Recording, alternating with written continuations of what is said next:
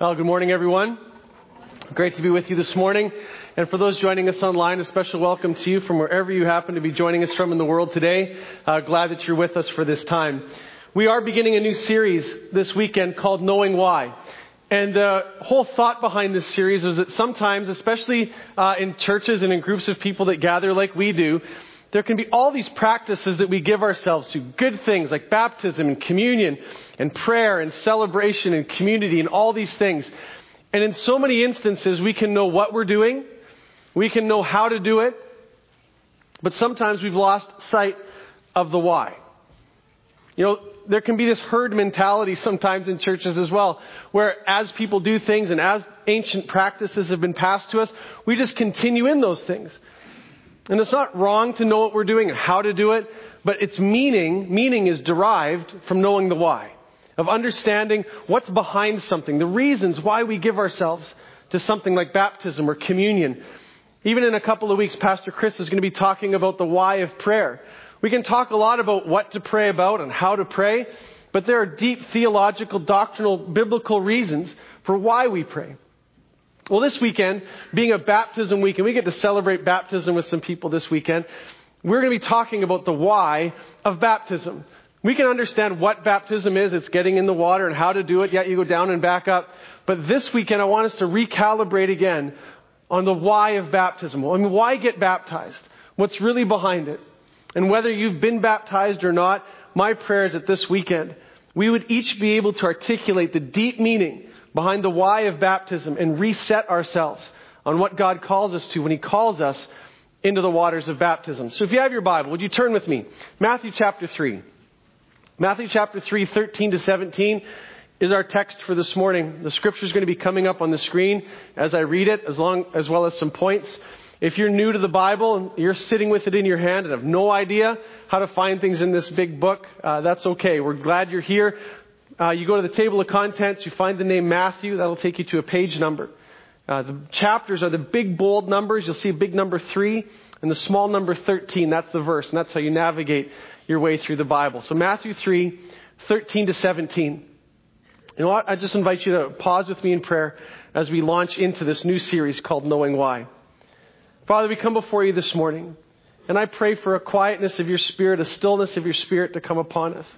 That as we've declared what is true about you to one another, as we've considered some things that are coming for our future, God, in, in so many ways, uh, these things can cloud our thinking. We can um, get distracted this morning.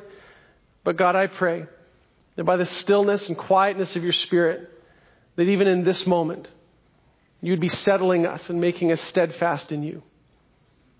And, church, I commission you in the name of the Father, Son, and Spirit to this new adventure of knowing why. That over the next number of weekends, as we discover again the meaning, the depth, the passion, the goodness behind these sacred practices that you've called us into. And God, we would grow deeper into, in love with you and deeper into community with one another and be transformed more into the likeness of Christ simply by being part of what you're doing here at Rexdale Alliance Church. And I bless you, church, in Jesus' name. Amen. Matthew chapter 3, verses 13 to 17. It says this. Then Jesus came from Galilee to the Jordan to be baptized by John. But John tried to deter him, saying, I need to be baptized by you, and do you come to me? And Jesus replied, Let it be so now. It is proper for us to do this to fulfill all righteousness. Then John consented. Verse 16. As soon as Jesus was baptized, he went up out of the water. At that moment, heaven was opened, and he saw the Spirit of God descending like a dove and alighting on him. And a voice from heaven said, This is my Son, whom I love. With him I am well pleased. I know when we have a gathering like this in the room, and for those online as well, we are you know, so many different places spiritually in our journey. There are some, you are in a spiritually investigating phase of your life. You have so many questions, and you would say right now you're probably on the outside looking in and what it means to be a follower of Jesus. And I just want to say I'm so glad you're here. You're in the right place today. I'm glad that you're investigating Jesus. And our hope is as a church we can help you make next step toward Jesus. The reality is that although there may be those investigating the claims of Christ, there are others who have crossed the line of faith, maybe even recently, made a decision to follow Jesus, and you're figuring out what it means to be this fully devoted follower of Christ. You said yes to following Jesus Christ, and you're walking with Him. And yet there are others who've responded to the call of Jesus and maybe have been walking with Jesus for some time, but have yet to go public in your faith by being baptized. So I recognize we're all at different places. But this weekend, we're going to be looking at baptism as a foundational step in following Jesus. And regardless of where you are in your journey with God, understanding baptism as Christians is critical. You see, baptism was so important to Jesus, yet the very first thing he did when he began his public ministry was to be baptized. Before he turned water into wine, before he fed 5,000 hungry stomachs, before he healed the sick, before he delivered the Sermon on the Mount, before he invited even the very first person to follow him, Jesus himself was baptized. In his final instructions to his followers before his ascension, Jesus says to them to go make disciples, fully surrendered followers of me. He said, go make them. And the first thing he instructed them to do is, as you teach them to obey everything I've commanded them, baptize them in the name of the Father, Son, and Holy Spirit, right at the front end of ministry. Baptism was meant to be and is the first steps of many steps in the spiritual life path of following Jesus. And baptism became, right from the start, the practice and pattern of the early church. When 3,000 people, the Bible says, came to faith in Jesus Christ on the day of Pentecost, in Acts chapter 2, it says all 3,000 of them were baptized that day. They chose to follow Jesus and were baptized. There's a story in the scripture of an Ethiopian official. He has the gospel explained to him by a man named Philip. And as they're going along in this chariot, they came to some water, and the Ethiopian asked to be baptized right there. Acts 8:36 says as they traveled along the road they came to some water and the man said look here is water. What can stand in the way of me being baptized I've always loved that story. In hearing the gospel and understanding what it meant to follow Jesus this man sees like a pond beside the road and it's like stop. We're getting in the water. There's nothing that can stand in the way of me being baptized. There are 9 conversion stories recorded for us in the book of Acts. And every single one of them begins with the person putting their faith in Jesus Christ and in his payment for our sins. And every story ends with a visible expression of baptism by that person. And here's a question for you. Well, why was Jesus baptized? I mean, we saw that he was. We understand that. Okay, that happened. And the early church started to practice it. But why was Jesus baptized? I mean, even John the Baptist was puzzled by that, right? As Jesus comes to John the Baptist to be baptized, John says, Whoa, whoa, whoa. You're getting this all mixed up, Jesus. There's no way that you need to get baptized. You're the Son of God. You're the sinless one. You've come to set us free from our sins. We need to back this thing up, John says. How about, Jesus, you come baptize me? That'd be better. Because this doesn't make sense. Jesus, there's no reason why you should have to be baptized. You're the Messiah. You're our Savior. It says Jesus came from Galilee to the Jordan to be baptized, and John de- tried to deter him. And that's more. That word deter there is more than just a little, hey, maybe you should rethink this. To deter means to make this steadfast stance against something and say, no, like this is almost wrong. I need to be baptized by you, John says, and you're coming to me? John says he's the one who needs to be baptized. He says, I'm the sinner here, Jesus. You're not. So why was Jesus baptized? Obviously, there were some important reasons. Well, here's what we're going to do. We're going to go to baptism class now. So whether you've been baptized before or not, consider this one of your baptism classes. And we're going to look at four observations about Jesus' baptism and how they apply to each one of us. That the reasons for Jesus' baptism is our reasons as well. Although a little different in some points. But overall, the same idea. So first this, we're going to walk through four of them. If you want to take out something to write with, you're here or you're at home or somewhere else online, take out uh, some notes. You can open your bulletin, open a device. We're going to walk through four observations and then answer some questions about baptism before uh, we get to participate this morning with Jennifer in getting baptized in just a little bit of, in just a, in a, moment, in a moment. First this. Why was Jesus baptized? He was baptized to mark a turning point in his life. When Jesus was baptized, he was announcing publicly a change of purpose in his life. In one sense, was putting down the carpenter tools, hanging up the belt and the toolbox, and from that point on, John the Baptist, his cousin, no longer introduced Jesus as the carpenter from Nazareth, but introduced him as the Lamb of God who takes away the sins of the world. For 30 years, Jesus had been living quietly, family business, as far as we know, those sort of things. But it was at this baptism where Jesus is saying, This is now the initiation of a brand new thing. I'm stepping onto this path. Baptism was a defining moment, it was a turning point in Jesus' life and ministry. And you know, like Jesus, there comes a point in all of our lives where we recognize a need for some transitions, for a change of purpose, for a turning point. Now, unlike Jesus, we're the moral foul ups and sinners, aren't we? Like, we get stuff wrong. He didn't. So his turning point was a turning from what he was doing to ministry. Ours is more of a turning from sin towards righteousness. And you just notice in the text, when Jesus says to John, the one of the reasons he's being baptized is to fulfill all righteousness. We wonder, well, what does that mean?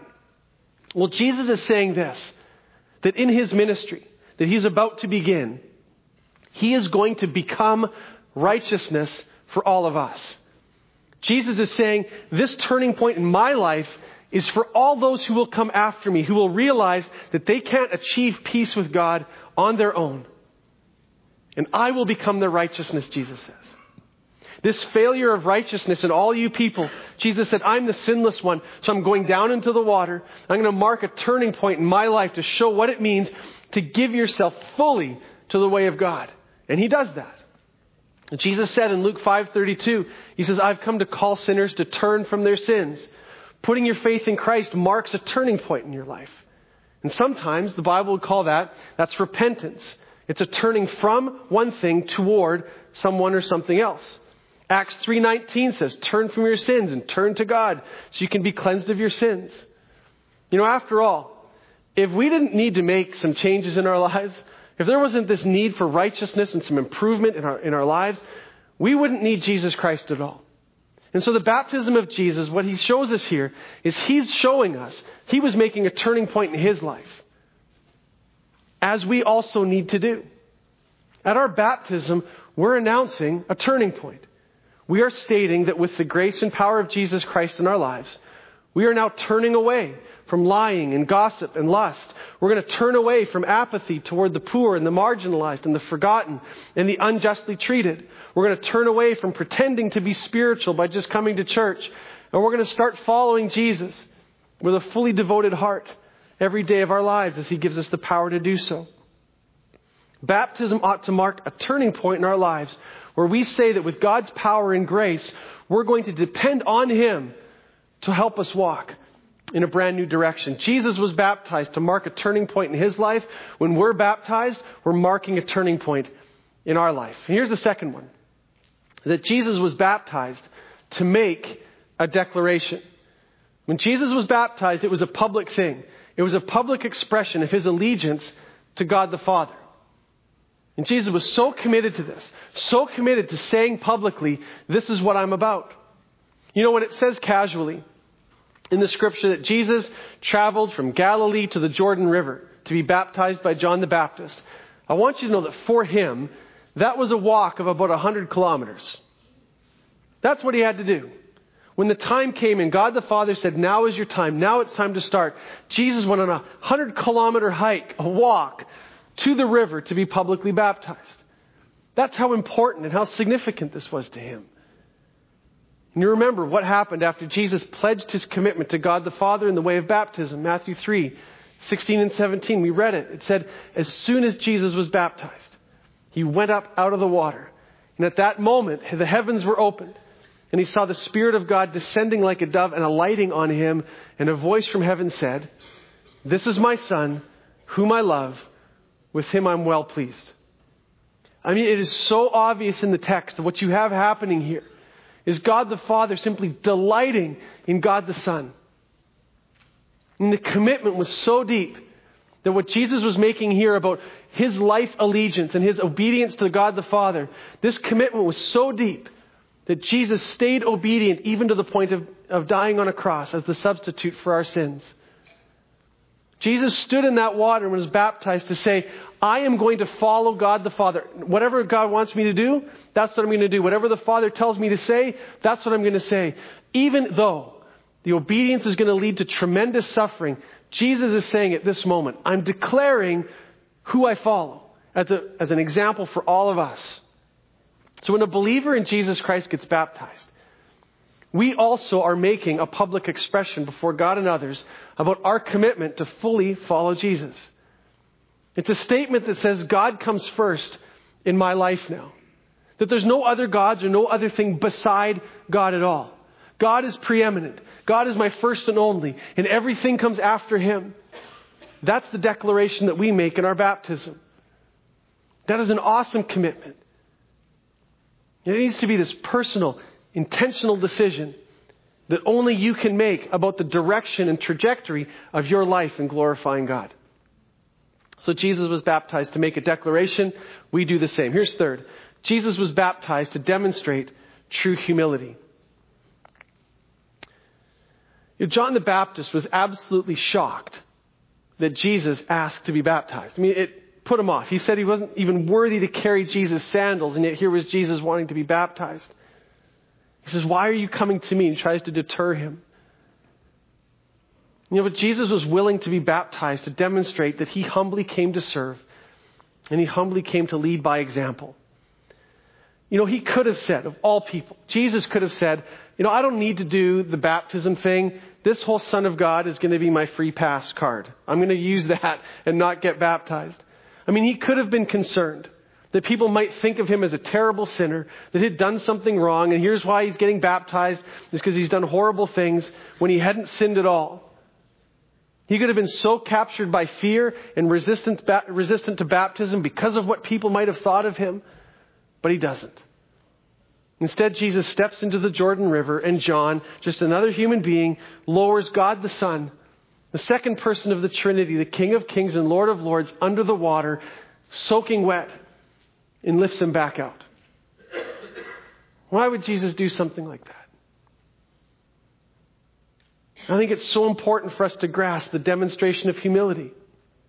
And what this set in motion for Jesus' ministry, that throughout his ministry, Jesus continually demonstrated a humility like that. And the beautiful thing about Jesus is that he never asks us to do what he himself isn't willing to do first. And to be honest with you, I think one of the biggest obstacles that some of us have when it comes to being baptized is pride. We feel like there's an image to maintain. We're afraid of what people might think. And pride gets in the way of taking a step of obedience to follow Jesus. But the scriptures tell us that God opposes the proud but gives grace to the humble. Baptism is a demonstration of that humility. It's an outpouring of God's grace on you. And if because of pride we would say, well, I could never do that, this is the moment where we remember the humility of Jesus, this descending way of Jesus. I mean, the one who could have claimed superiority, the one who could have claimed position, releases it, relinquishes it to serve and humble himself. And Jesus walks miles to the Jordan River and allows himself to be baptized. And he simply says, For all of those who will come after me, I'm asking you in humility to do the same. Here's the last reason why Jesus was baptized and it was to reveal his ultimate mission.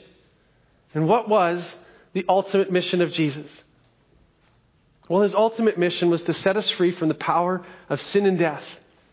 And he accomplished this mission by dying on a cross as a sinless substitute for us. He was buried in a tomb and raised from the dead eternally. And that's what baptism pictures when a person goes down into the water and is buried like a dead person and then raised back to life and coming back up out of the water. Romans 6 4 says that we were therefore buried with him through baptism into death in order that just as Christ was raised from the dead through the glory of God the Father, we too may live a new life. So every time, every time a person is baptized, it's a reenacting, it's a personal identification with the death, burial, and resurrection which was the ultimate mission of Jesus to set us free. I mean, even as you think of the movements in the water, which we're going to be seeing in just a moment, Ruben and Jennifer are going to go in the tank in just a little bit. And what you're going to see, and we've seen this before if you've been around Rexdale Alliance, is that someone stands in the water and the position they take is kind of like this. But it's always back like this. We go down into the water. And what we're saying is we're now identifying with Christ in his death, in his burial as he goes, as we go into the water, and his resurrection unto new life. So even in the posture and movement of the water, we're saying we're stepping into mission with Jesus. And we talk here as a church about the reason we exist is to connect Rexdale to Jesus and his mission. What you're seeing in baptism is a connection to the mission of Christ. It's saying, as an individual, I've chosen to follow him, and now I'm going to identify with him, even to the point of his death, his burial, and now his resurrection. And it's that identification with Jesus in his mission that baptism is a picture of. Now, I think there are probably some of us that are ready to follow Jesus and into baptism at the next possible opportunity. But before you step in, you've kind of got these big questions hanging over you. Like, I would get baptized, but there's some things I got to clear up first. So I just want to uh, devote the remainder of this message of our time to answering the big FAQs, the frequently asked questions that I get about baptism. You may have others. There's going to be opportunity to ask that in the coming weeks. But these are kind of the few questions I get most. And maybe it'll help answer some for you. So we've seen the why behind baptism, all those ideas, those four observations. Let's answer some questions. The first one is this. Get this all the time. So when should I be baptized? When should I do it? Like what's got to happen? Now some of you were baptized as babies or little children and you wonder even questions of, so do I get baptized again? What's with that? And others of you maybe have just recently decided to follow Jesus in your life and you wonder, so like, how much do I need to know? Or how much do I need to learn before I get baptized? Like, what's the entry requirement into the water? what does the Bible say about that? I want to look at a couple of uh, typical examples of progression of the progression of events in the Bible. So first of all, this in Acts eight, it says that there was this man named Simon, and he believed in Jesus, he trusted his life to Christ, and then was baptized. Just take note of that progression. He believed and then was baptized in that order. Another example from Acts 18 says there was this man named Crispus, the synagogue leader, and his entire household believed in the Lord.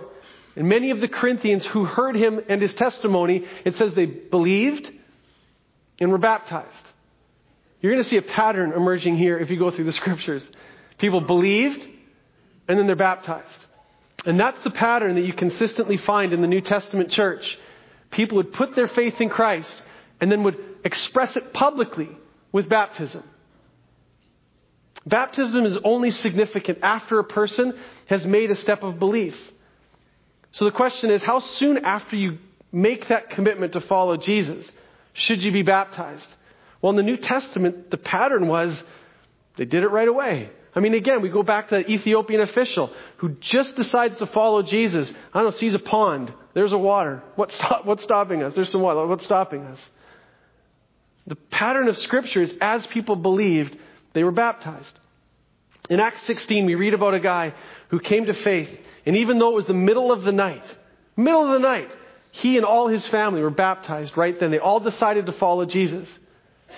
Now, some people think that once you come to faith, you have to spend some time of getting your spiritual act in order before you take the public step, step of baptism. Like get a lot more holy, or a little bit more righteous, or a little bit more sanctified before baptism counts.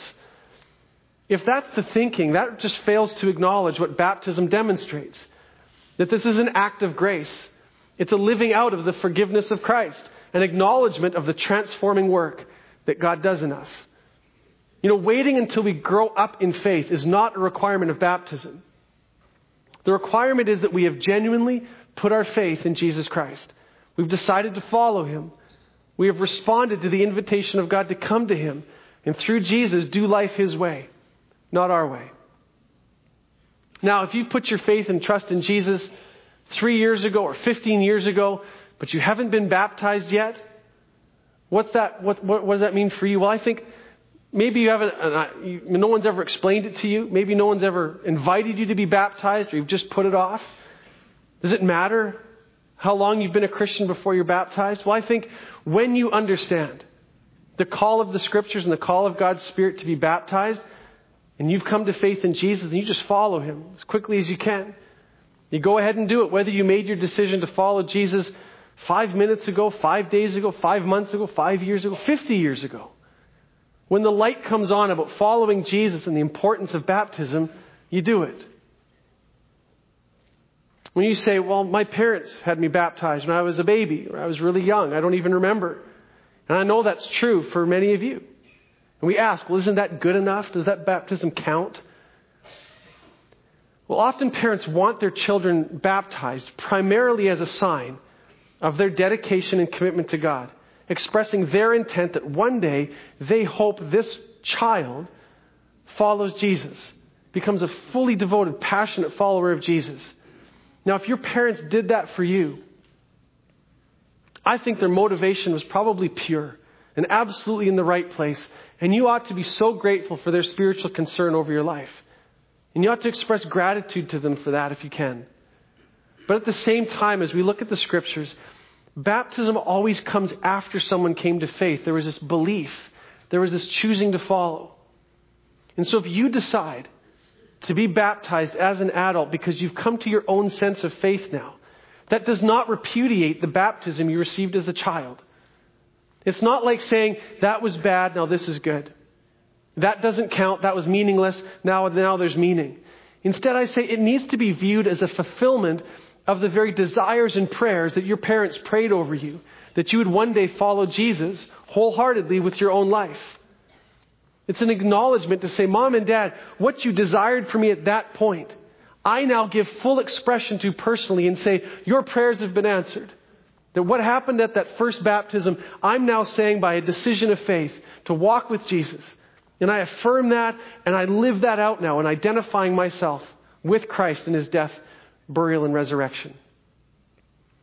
Now, if you've reached a point in your life where you've made your own decision to put your faith in Jesus, then this is the time to follow his example and follow Jesus and express your decision with baptism. That's when you need to do it. As soon as the light comes on in the next opportunity, which naturally leads into the next question I get all the time. So, when are my children? When are children ready to be baptized? At Rexdale Alliance Church, we practice what's called child dedication. And some of you have seen that up on the platform. Or parents, someone will come and stand with their child, and there'll be a prayer of blessing prayed over them. We dedicate that child to God in the name of the Father, Son, and Spirit. That's what we do here. We don't baptize small children or infants. Why? Well, because we understand what the biblical pattern seems to indicate. And the Bible doesn't speak of infant baptism, and there's no evidence to point that it should be practiced.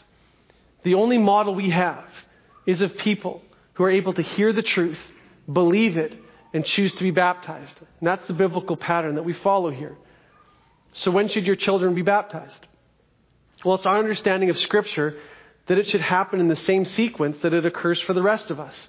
That after someone has made the decision to follow Jesus and entrusted their life into his lordship, it's not the time to be baptized because mom or dad thinks it would be fun to have the whole, bap- all the whole family baptized together, and grandma's in town, and she does have a camera, so why don't you get baptized? That's probably not the best reason.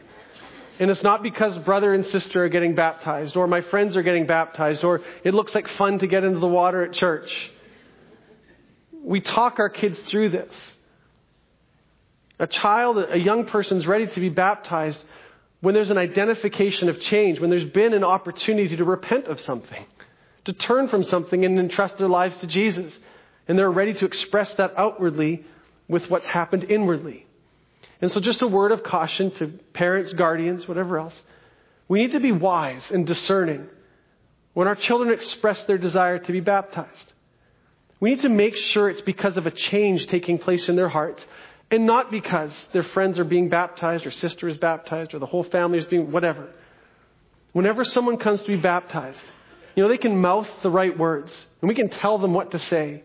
And while we're, while we're all looking at outward appearances, God's looking at what's going on in the heart, in the soul. And that's what we want to be pressing into. You know, I had a conversation with my son. He's 10 years old just the other day. And he asked, he's been hearing about baptism, talk about it from time to time. And he says, Dad, I'd like to be baptized. And um, I just started to talk to him, and I said, Well, explain to me what you think that means. And he had some partial understandings.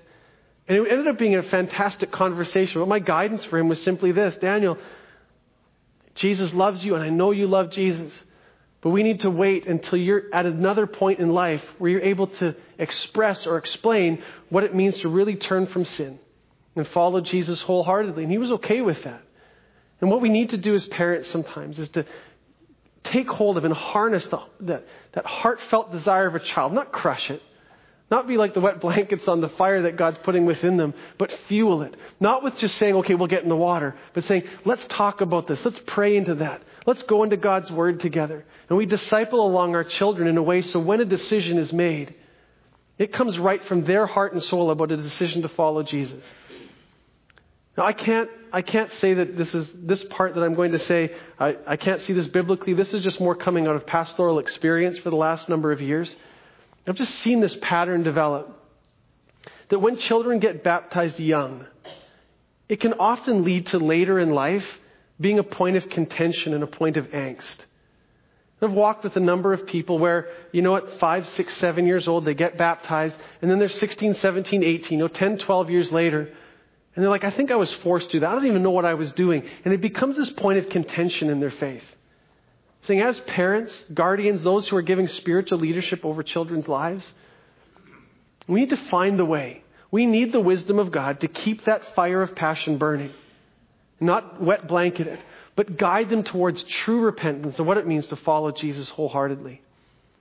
And when we know that the life of a child or a young person has come to the point where there's not just the articulation of an understanding of the gospel, but the evidence in a life that's being transformed. That's when we know it's time to be baptized. Here's the third one. Can I follow Jesus without being baptized? This is probably the one I get the most, honestly. Can I follow, and usually what's behind this is, can I follow Jesus, not get baptized, and if I die, still get to go to heaven?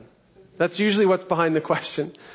Um, to be honest with you, this is the question that always puzzles me a bit because it seems to me that anybody who would want to truly follow Jesus would be willing to do the very first thing that Jesus asks you to do as his follower. And friends, Jesus asks us to be baptized. And he hasn't asked us to do anything that he wasn't first willing to do himself. And it just kind of mystifies me that anyone would be reluctant to be baptized when the one who has died in our place has asked you to do it. And honestly, I think this is the only reason any one of us needs or should need in order to be baptized is that Jesus asked us to. He told us to. And so if you're a follower of Jesus Christ and you're physically able, the Bible says categorically you are to be baptized. And that's why it kind of puzzles me, this whole minimum entry requirement thing. Why would we even ask the question, can I follow Jesus without being baptized? Like somehow the whole way of following Jesus is just entrance into heaven. Jesus speaks way more about living out the gospel here and now than he does about life to come in heaven. 1 John 5 3 says, This is what love for God is. You obey his commands. And his commands are not burdensome, they're life giving. And so if you understand that Jesus died for you, was buried, and rose again, he offers you the free gift of salvation and strength and forgiveness and hope and a clear conscience and a home, yes, in heaven one day. And yet you resist God over taking the very first step of discipleship and obedience and following Him. And then I would ask you to seriously assess where your heart is at with God. Because here's what I found. If we can find a way to say no to God at the start of our following, it sets a precedent of resistance against the promptings of His Spirit. If from the beginning, with the very first thing that God's asked me to do, I find a way around it, I figure out a loophole, I say, well, it's not for me, it actually sets a precedent of resistance against the promptings of the Spirit, and we will start to pick and choose the commands of God that we want to obey. And you don't want to set that precedent. Here's fourth. Why do we encourage people to be immersed under the water? Many different form uh, methods of baptism practiced in different church circles, Christian circles, and some they predominantly practice sprinkling, others pouring, others completely immerse in the water. And there are some that even have the tradition of going under the water three times. They go down once in each name of God the Father, back up, God the Son, back up, and God the Holy Spirit. Here, we only put you under once, but we like to hold you there till we see bubbles. That's kind of what our mode of operation is. Don't worry, Jennifer, I'm not going to do that. It's okay. At Rexdale Alliance Church, we practice baptism by immersion unless there's some kind of compelling physical reason to prevent it, because immersion seems to paint the most powerful picture of dying to sin and rising in Christ. And ultimately, we know it's not the water that saves anybody or the amount of water that saved anybody. We testify to the truth. It's Jesus that does the saving. And our baptism is this outward expression of an inward change when we've decided to follow Jesus. Here's last and real quick. What are the logistics of being baptized? This may be the biggest question for some of you. And even though it's just kind of on a practical level, people often have lots of questions like, okay, where do I go? What should I bring? Do I need to bring a towel? Do I need to hold my nose? Like, what do I do in the water? What's going on there? And those are great questions. And all of those can be answered on June 11th. That's our next baptism class. And you can sign up for that and have some of your questions answered. And I do hope that if you're considering baptism, as soon as we have a number of people that want to be baptized, we'll hold another baptism service. But there is a class happening on June 11th. But what about those of us that have already been baptized? Has this kind of morning just been a total write off? Like we know that, on we go. Has that been it? No, not at all. You know, the practices of the way of Jesus in the church always call us back to remembrance. For those who have been baptized, do you remember your baptism? Remember testifying before a group of people, and whether it was in a river or in a pool or at a church or wherever? Do you remember your baptism? I think one of the reasons that Jesus gives us these practices that we come back to, to be rem- and, and remind us of the why. I think it's one of the reasons is this, and why there's repetition in the practices of the church. It's because we so often we start to struggle with sin, we struggle with temptation, we have spiritual drift and apathy. And every time God invites us to go back to our baptism and remember our identity in Christ. Baptism becomes like this anchor point for our faith. You know, as we kind of climb and grow and, and make our way in Jesus, there are times that we're going to fall, we're going to mess up. And baptism is like this anchor point in the wall that says no matter what happens in my life, no matter what mistakes occur, I'm not going to fall any further than this anchor point of baptism that reminds me of my identity in Christ. You think of it. The Father speaks these words of identity over Jesus. He says, You're my son. I'm so proud of you. I'm so pleased with you. And the scriptures would indicate that he is saying the same thing to us. He's saying, You are my loved son. You are my loved daughter. You can now live out the reality of your place in the Father's heart. And baptism is what serves as that anchor point for all of us. So that when we participate now and celebrate with someone being baptized, as those who've been baptized already, this is our moment to celebrate what God is doing, what God has done, and what He's going to do in redeeming and transforming lives. And so it matters. It matters more than often we think. I want to ask you to just do one thing. In your bulletin, there's an insert in there about baptism. I'd like everybody to take it out. For those joining us online, you obviously don't have a bulletin. We didn't send ushers out to deliver things to you. Uh, this week on the website, we're going to post uh, this sheet that everybody's taking out. So sorry, folks online, just have to bear with us. There's an insert in the bulletin, and on it, there's four boxes. There's four things that you can identify with. And I'm going to ask everybody to do this.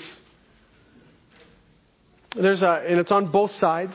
And in a moment, in a little while, the ushers are going to pick those up on the end of the aisle. But if you need a, if you need one of these, if you want to just stick your hand up, we'll get one to you if you don't have one. Okay, right up here. We need one up here. Thanks, Peter.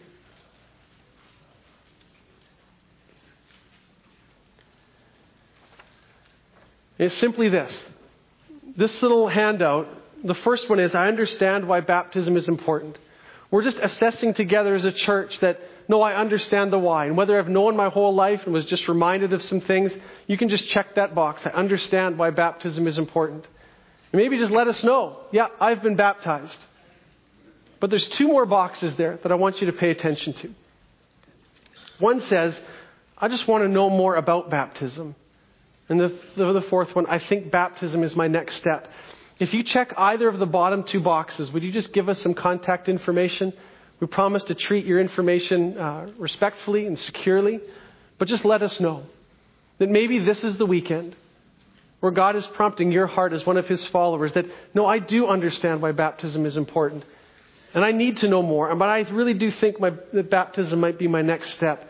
It is our privilege as a church to walk with you and to see that done together. So just take a moment to do that.